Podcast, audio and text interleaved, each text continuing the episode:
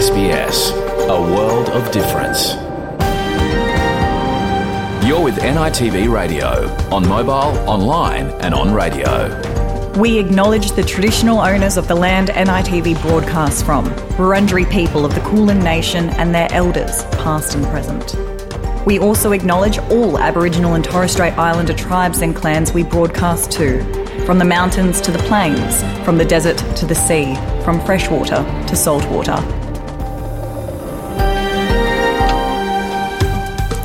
Yama and welcome to NITV Radio. Today is Wednesday, April 26. Well, yesterday was Anzac Day, a national day to commemorate all men and women who served and died in all wars, conflicts, and peacekeeping uh, operations for Australia. On Anzac Day, it is also important to recognize the contribution Indigenous members have made and continue to make to the Australian Defence Force. On this occasion, we spoke to two Indigenous soldiers who are transforming the way Defence does business with Indigenous communities and Indigenous ADF members around the country. These uh, two guests are Lieutenant Colonel Eileen John Hall, one of the most senior female Indigenous officers in the ADF, and Corporal Tina Haywood, an author and storyteller extraordinaire. In a three way conversation with the two deadly sisters, we explore the role Indigenous soldiers play, especially on home soil. Still in the context of Anzac Day 2023, we look at the way Indigenous service to the country in the armed forces was marked around the country yesterday. All these stories and more coming to you after the latest news. And we are broadcasting today from Naarm on the Kulin Nation. Bertrand Tungandame Ngaya. I am Bertrand Tungandame. Australia Day 1972 saw the first Aboriginal embassy erected outside Parliament House. The native title legislation must be amended. And they've walked this land so many times before anybody came. I am sorry.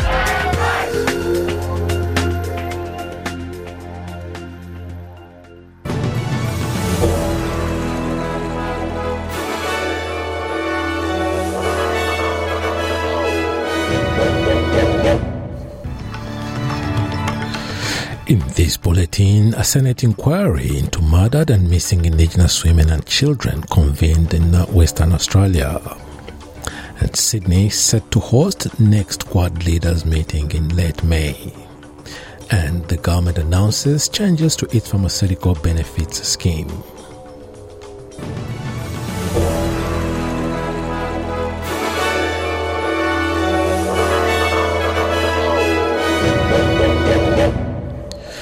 Day hearing into the murder of First Nations women will take place in Perth this week. As part of a Senate inquiry, submissions from families of murdered and missing Indigenous women and children will be heard.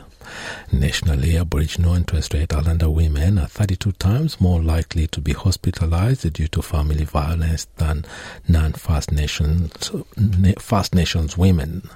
Committee member WA Greens Senator Dorinda Cox says the hearing is an overdue chance to look at the disproportionate rates of First Nations women and children, both missing and murdered.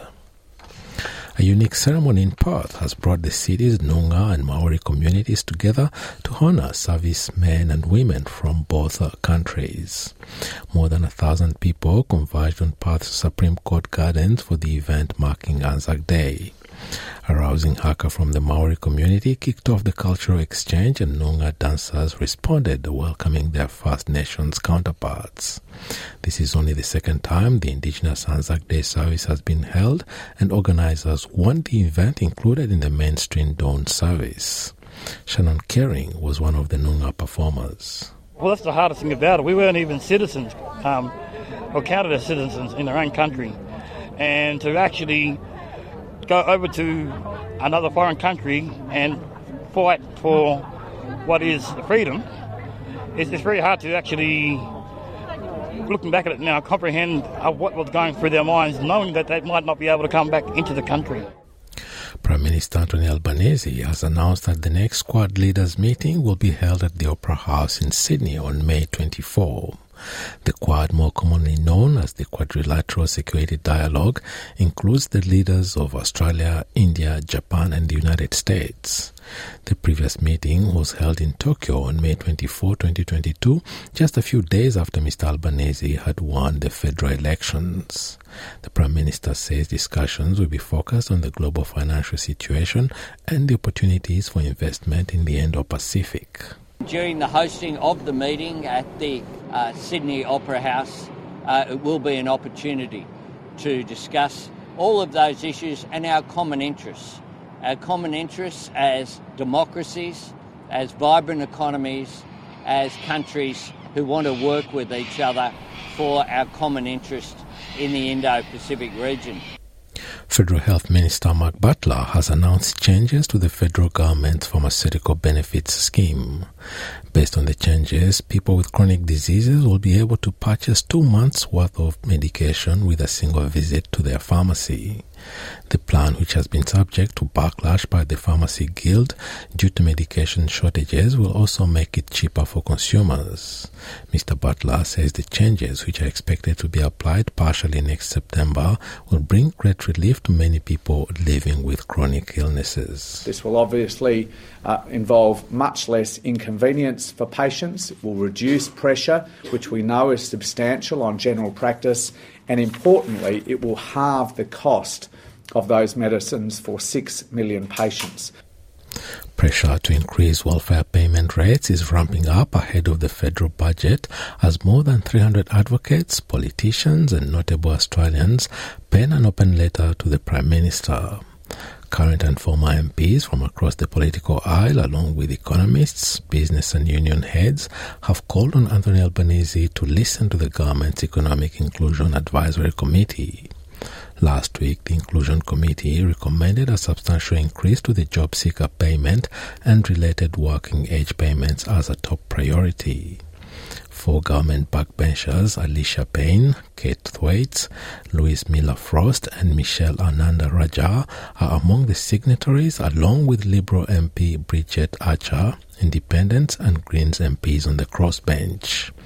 Australian Council of Social Service, New South Wales Chief Executive Joanna Quilty says that daily financial pressures are especially difficult to handle for those living in Australia's remote communities all of these factors are combining in rural and regional areas and it's those reliant on inadequate income support payments that mean they're living below the poverty line who are absolutely struggling the most.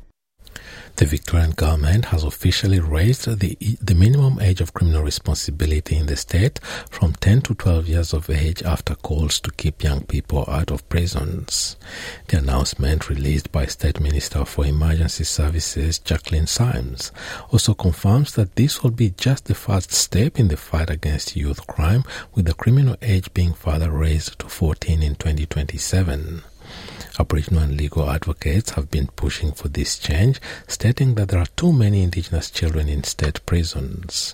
The state government is also has also also plans to ensure that children under the age of 14 understand their legal responsibilities. The Federal Energy Minister says that the government's recently announced mandatory code of conduct for gas suppliers will secure more gas at reasonable prices. The new code of conduct or gas code will implement a mechanism that will ensure prices remain down. That includes a price cap of $12 per gigajoule. Certain companies could be exempted from the cap, such as small local producers or larger companies who meet certain criteria. Energy Minister Chris Bowen has told ABC Radio the new code should satisfy both consumers and producers. This is all about, if you like, cutting the link between very volatile international gas prices and the prices Australian industries and households pay for Australian gas. And that's what we're doing in the consultation paper the federal government will more than double funding to help protect Australia's national parks. In the upcoming budget, to, due to be handed down in the second week of May, over $262 million will be allocated to boost the upkeep of national parks across Australia. The funding is expected to create 110 extra jobs to address feral animals and weed infestations. It will also help upgrade visitor facilities and fix broken signage and equipment. The money will also be used to boost conservation and cultural heritage management, as well as provide essential housing for rangers. United Nations Secretary General Antonio Guterres has called for an end to the conflict in Sudan, urging leaders to come together to establish a permanent cessation of hostilities. So far, a series of short ceasefires in the past week have either failed or outright or brought only intermittent lulls in the fighting that has raged between the forces of the country's two top generals since April 15. The UN Health Agency has confirmed the deaths of at least 159 people, including civilians and fighters, while over 4,000 have been wounded since fighting began. Mr. Guterres says he needs the needs of the people must be given priority. It is incumbent on Sudanese leaders to put the interests of their people front and center. This conflict will not and must not be resolved on the battlefield with the bodies of Sudan's people. The Sudanese people have made their wishes very clear. They want peace and the restoration of civilian rule through the transition to democracy. United States President Joe Biden announced on Tuesday that he will seek a second White House term in 2024. The reaction among a handful of people on the streets of the nation's capital has been mixed.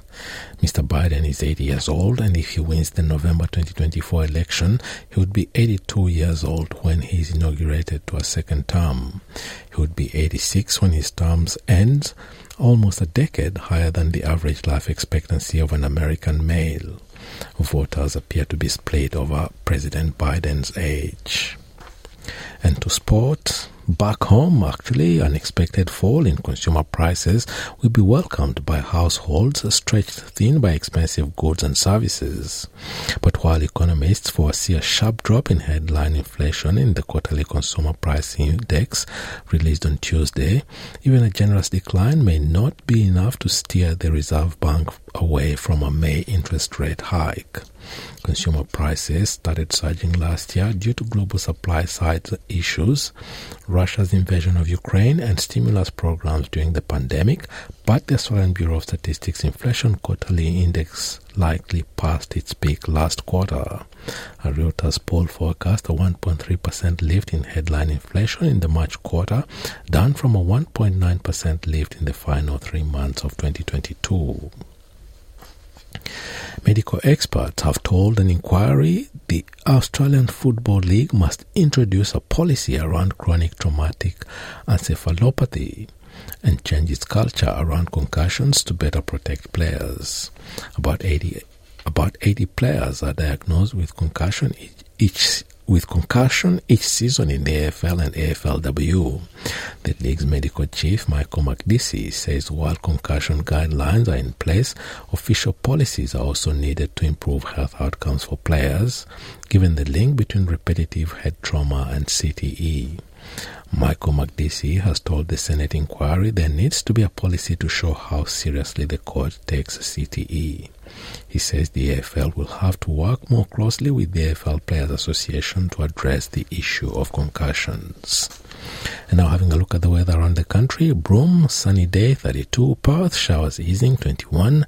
Adelaide, late shower 2 28. Melbourne, mostly sunny 24. Hobart, sunny 23. Albury Wodonga, sunny as well at the top of 23. Canberra, much the same 21. Wollongong, partly cloudy 23. Sydney, similar conditions 24. Newcastle, partly cloudy 25. Brisbane, showers 25. Townsville, sunny 28. Cairns, shower 229, Alice Springs, partly cloudy 31, Darwin, partly cloudy 33, and the Torres Strait Islands are mostly cloudy there and a top of 32 degrees. And that is NITV Radio News.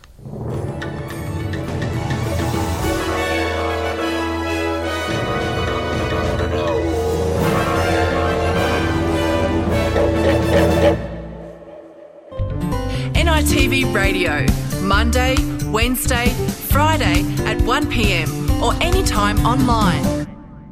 Welcome back. I'm Bertrand Tungandame and you're listening to NITV Radio coming to you from Naarm on the Kulin Nation this Wednesday afternoon.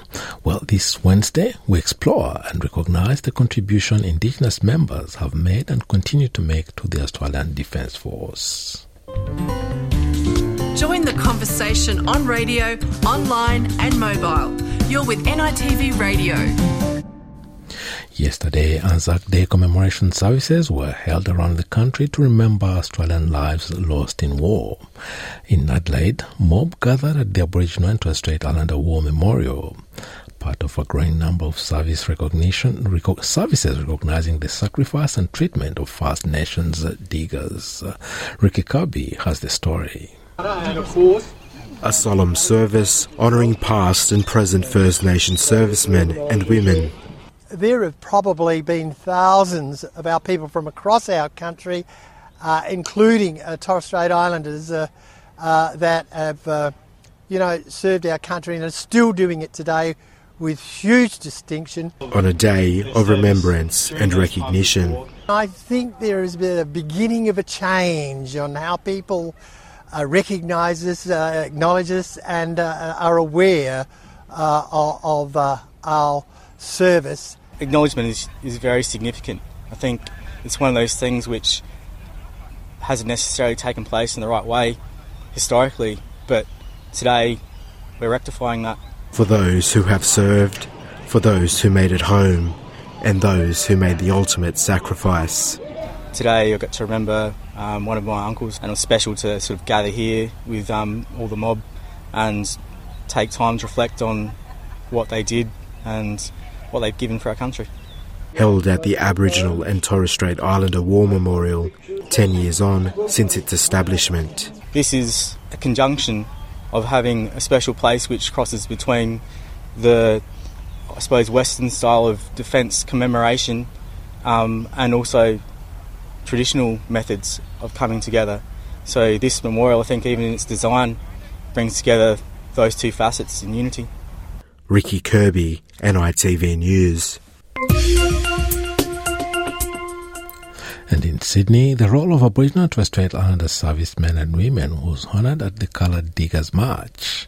NITV's reporter Emma Kellaway was in Redfern for one of Australia's biggest First Nations Anzac Day events. Hundreds gathered at the Redfern Community Centre, a hub for First Nations people here in Sydney, before marching down to Redfern Park. This is the 17th year the event has taken place in what has become a major commemorative service for First Nations diggers. At the centre of today's proceedings, the chance to honour the legacy of one man, Warrant Officer Leonard Waters, who was the first Aboriginal combat pilot and the only one to serve as a fighter pilot in the Royal Australian Air Force during World War II. Today, his story was retold by his great niece. We heard of his wartime experience and the discrimination and disadvantage he suffered on his return home. This is just a huge, big blessing for all of us to be back in the community again and to celebrate not only uh, who we are, but also to commemorate the incredible exploits of our wonderful warriors who fought in all these overseas conflicts. But also to remind ourselves that we do have so many warriors here in our own country in terms of the frontier wars. For some here today, it was a moment of reflection and learning. Yeah, it's just fantastic to be here and have the opportunity to connect with like the rest of the mob and um, celebrate something. Um, and like appreciate the Aboriginal soldiers and um, yeah, recognise them for what they've done for us. For others, it was a chance to reflect on their own service. Well, I think Anzac Day um, itself is a very spiritual day for me. I'm a veteran, obviously. I'm a Yorta Yorta man from uh, down in Echuca, which is where my mob comes from.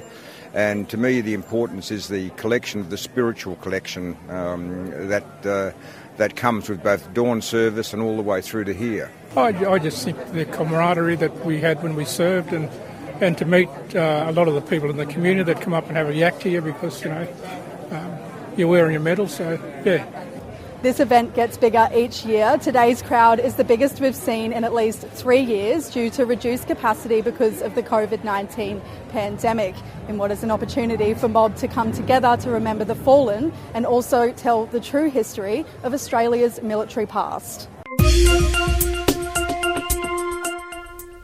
And in North Queensland, a special event was held in Gimuy, Cairns, on the eve of Anzac Day to commemorate the lives of First Nations people lost during the frontier wars.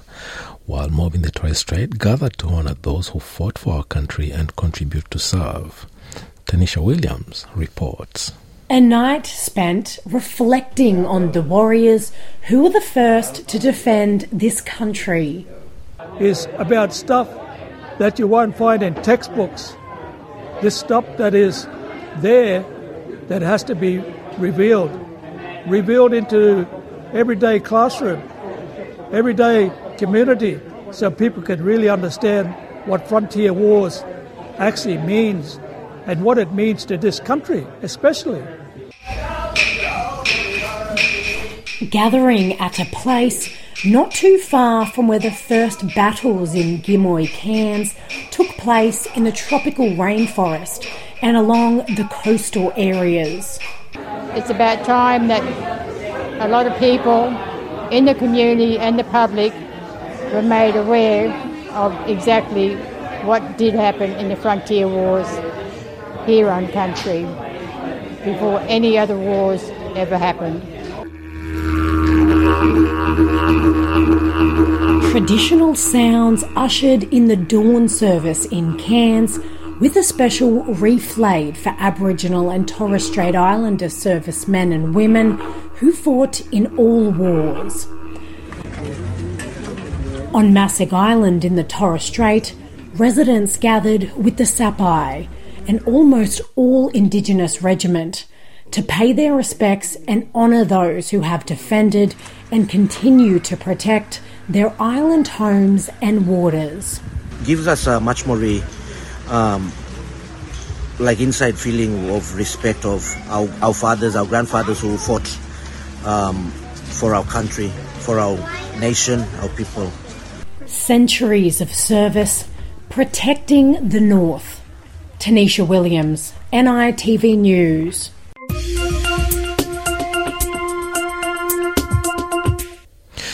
Must now step aside for a short break, but stay tuned because when we come back, we have a conversation with two deadly sisters of the ADF, uh, Lieutenant Colonel Eileen John Hall and Corporal Tina Haywood. Stay tuned. Join the conversation on radio, online, and mobile. You're with NITV Radio. I'm joined by Lieutenant Colonel Eileen Joan Hall, Command Cultural Advisor to the Regional Force Surveillance Group, RSFG, also one of the Army's most senior Indigenous female officers. Also joining us is uh, Corporal Tina Haywood, author and cultural liaison advisor for RFSG. Corporal Haywood is also Lieutenant Colonel Hall's uh, outsider. Our two guests are joining us ahead of Anzac Day 2023 to explore First People's contribution to the Defense Force. Aileen and Tina, thanks for joining us and welcome to NITV Radio. Uh, Yelada Bedram, and thank you so much for taking the time to, to yarn with us today. We also want to pay our respects to your listeners from whatever country they are from. So we acknowledge themselves, their family, their communities, and their bloodline. Um, we're dialing in from Larrakia country in Darwin, but um, we just want to pay our respects and uh, it's so um, wonderful to be able to discuss the importance of Anzac Day and, and also the contribution of First Nation soldiers current and, and, and, and before. Before we look at the contribution of Indigenous members of the ADF in general, can you tell us about yourselves in a few words and uh, your respective roles with the ADF?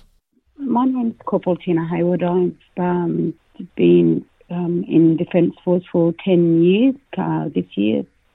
Um, since March, I'm the local um, observer element for a regional force surveillance group headquarters. My role is to help, um, you know, build that bridge between community and um, with our uh, Defence Force joint capability guys like uh, command officers. So I play a big um, important role. So we're the backbone to like it's like translating and just through that cultural lens as well. I work with um, Ma'am Hall. Uh, she's a cultural advisor, but uh, I'm just below her. So whatever she does, I um, am not around for. I sort of um, pick up and um, just teach our commanding officers um, the different cultural um, ways of understanding to make um, better engagement, better um, to see um, through our lenses and how to how do we engage more with communities and um, mob and defence. Yeah. Uh, Yalada ngayon in Gato Lieutenant Colonel Eileen John Hall Nengata Pupo, uh, Wangamon, East Cape York, Wujawujal and Hopewell. So my role is what they call Command Cultural Advisor. So um, for your listeners there, so within the Regional Force Surveillance Group, um, we're based out of the headquarters in Darwin. We have three Regional Force Surveillance units across the top end. So to the west, we have Pilbara Regiment. Um, within the Northern Territory, we have Norforce, which also encompasses uh, Kimberley Squadron. And then to the east, we have 51st Battalion, which covers, you know, Gulf of Carpentaria, uh, Cairns Tablelands, Cape York, and the Torres Strait up to the PNG border. Uh, it's roughly around 52% of Australia's landmass. So, so my role uh, is to work with command in terms of um, that strategic engagement. Uh, we've been doing a lot of work at the moment with um, peak, peak organisations um, in terms of doing that cross work and also um, peak organisations.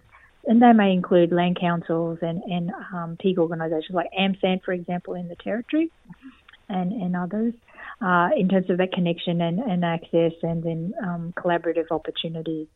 Uh, so the whole idea is that with my role and then Tina's our Corporal Hayward on the ground is that the connection in terms of connecting command with community, um, if there's any issues there, but also to be that cultural bridge.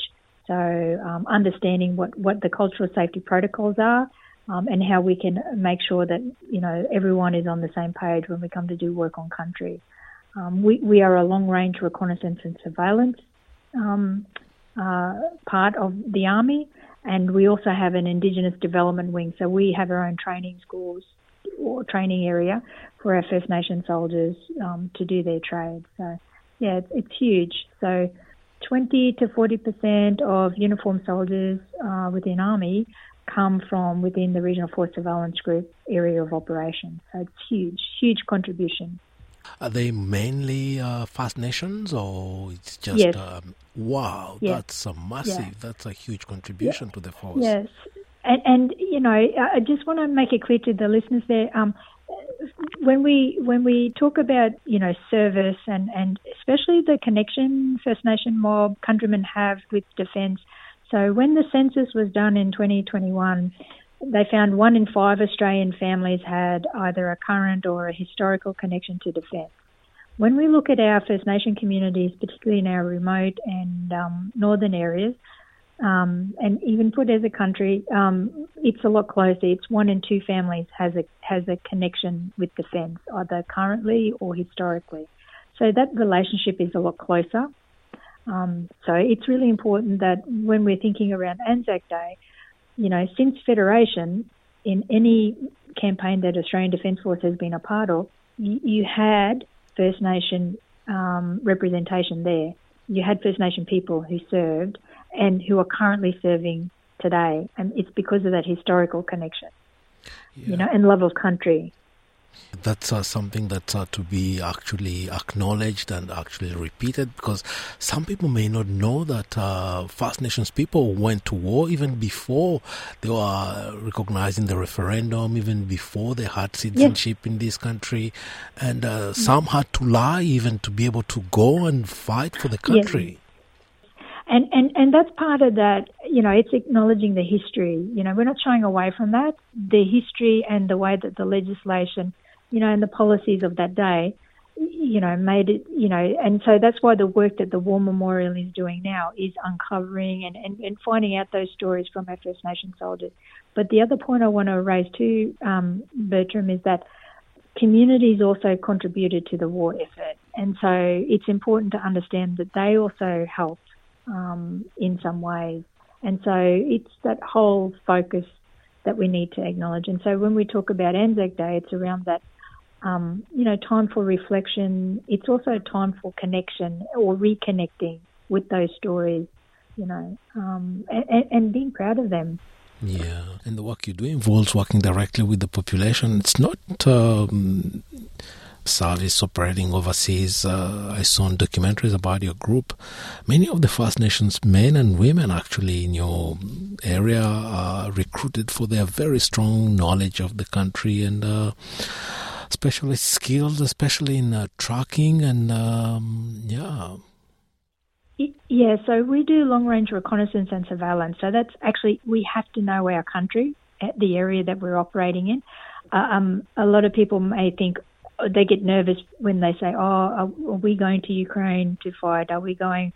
No, no, no. We for our area that we operate in, we only want you for domestic operations within your area because countrymen know their country better than anybody else.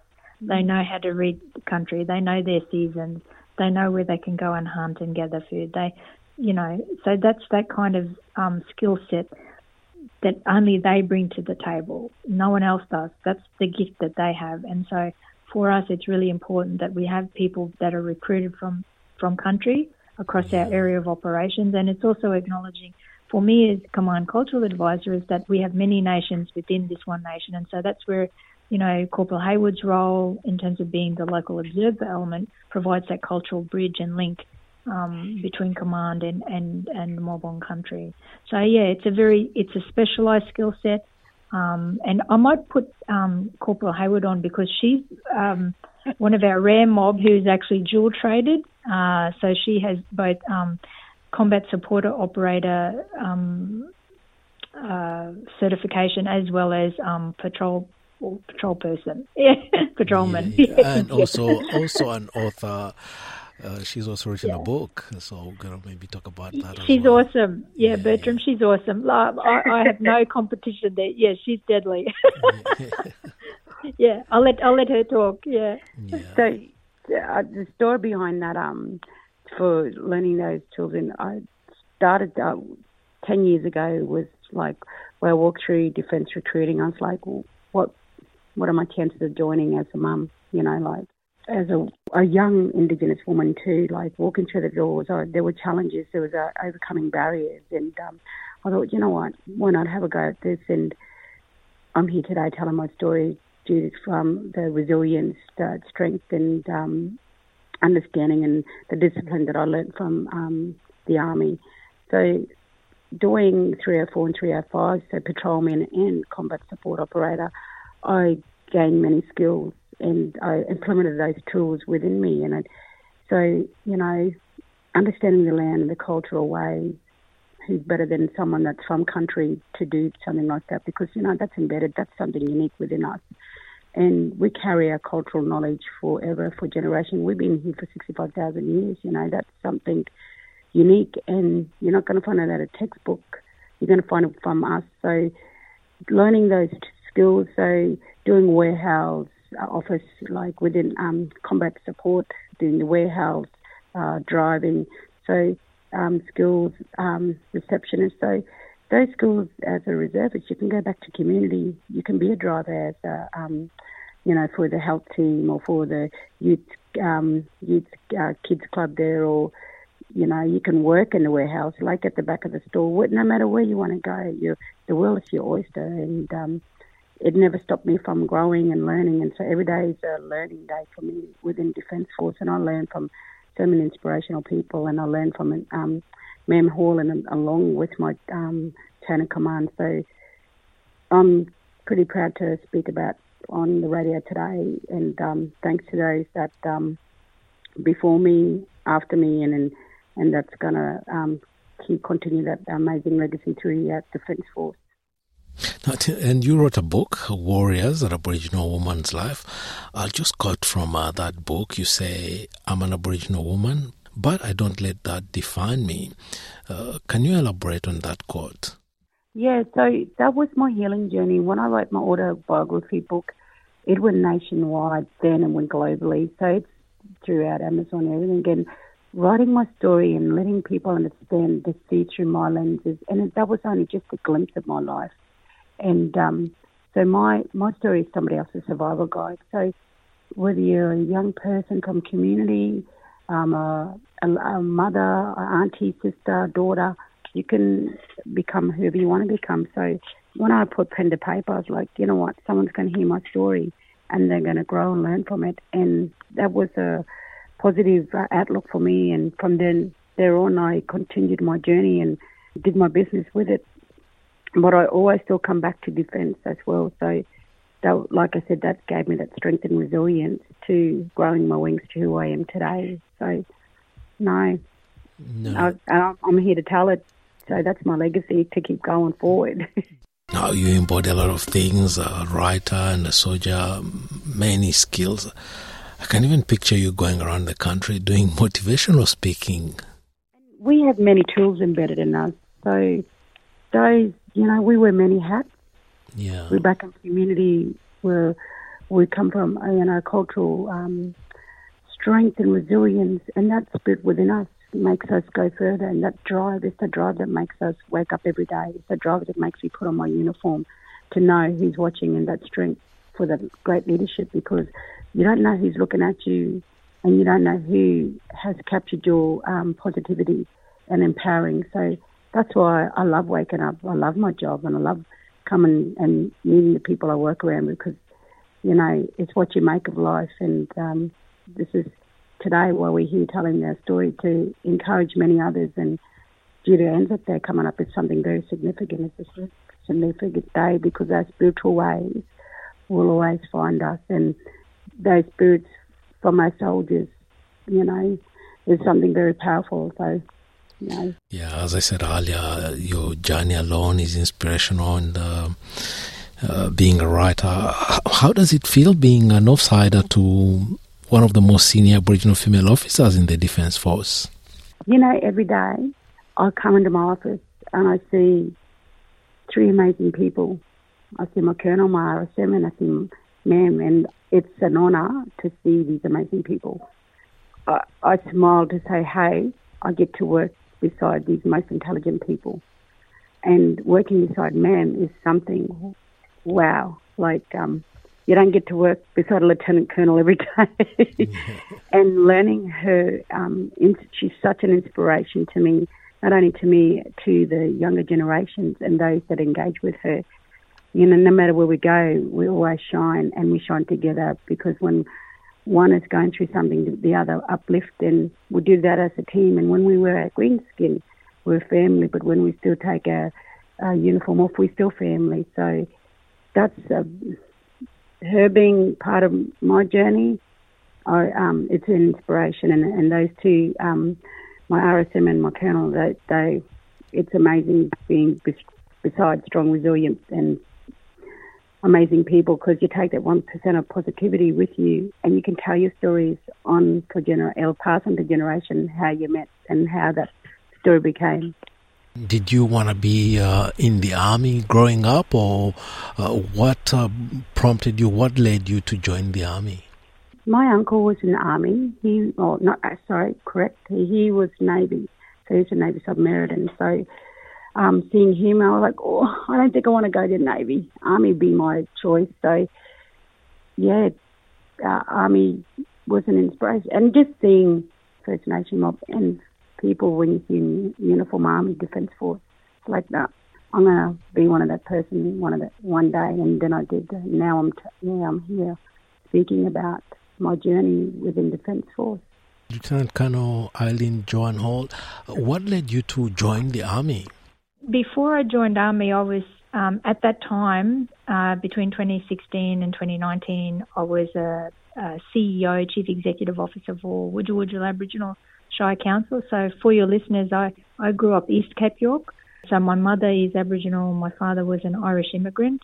And so, um, and uh, so I was CEO for council at that time, and our community, like many other First Nation communities, we were struggling, um, particularly around you know family violence and and you know just that cohesion piece. And so we actually had 51st Battalion coming through Wujal Wujal, but they were actually not meant to stay there. They were actually on their way to Cooktown um, and onto Hopevale, and they camped the night there. And then the next morning, I invited them to come down to council chambers and meet with the council, full council, and you know, just asking them questions. What I didn't realise was that our community elders, our, our women elders, had actually prayed for army to help with community.